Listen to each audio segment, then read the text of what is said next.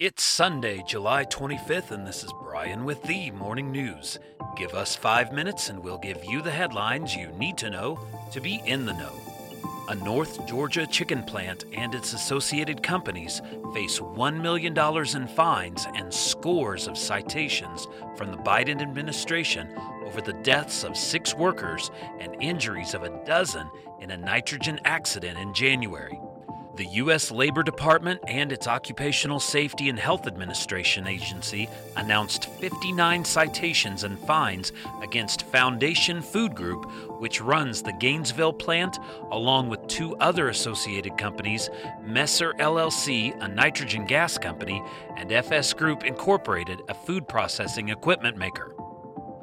U.S. Justice Department has decided not to open a civil rights investigation into nursing homes in New York and two other states regarding their COVID 19 response, dealing a blow to several Republican lawmakers who had demanded a probe.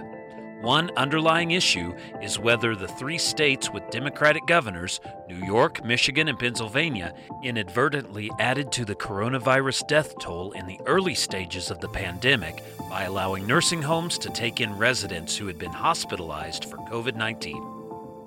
Around the world, Rescue teams in India struggled through thick sludge and debris on Saturday to reach dozens of submerged homes as the death toll from landslides and accidents caused by a torrential monsoon rose to 125.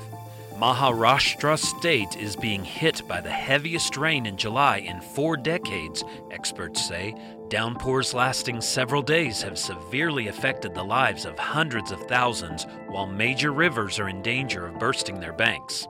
In Taliye, about 110 miles southeast of the financial capital of Mumbai, the death toll rose to 42, with the recovery of four more bodies after landslides flattened most homes in the village, a senior Maharashtra government official said.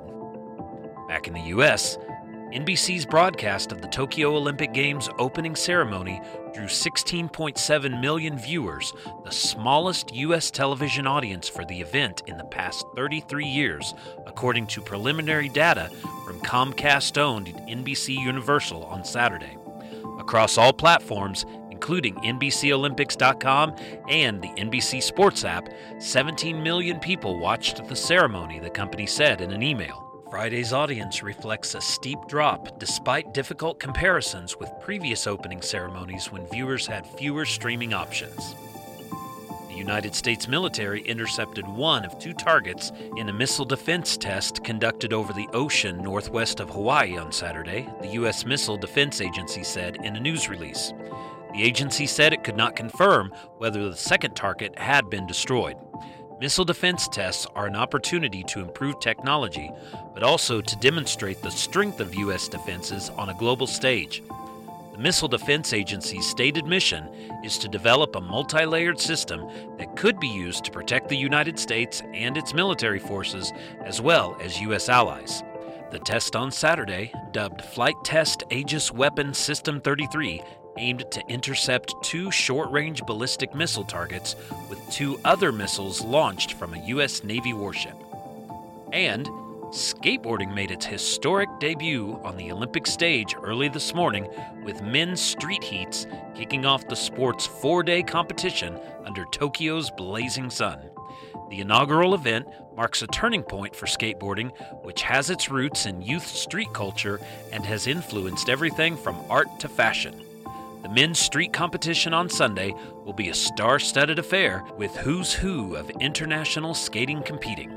By adding skateboarding to its roster, the International Olympic Committee hope it can tap into its legions of young fans worldwide who have built skateboarding into a multi-billion dollar industry. Now you know, and you're ready to go with the morning news. These headlines were brought to you today by Podmeo. Start your podcast easily at podmeo.com the world's number one podcast hosting. Subscribe to this daily morning brief on Spotify, Apple Podcast, and themorningnews.com. Thank you for listening.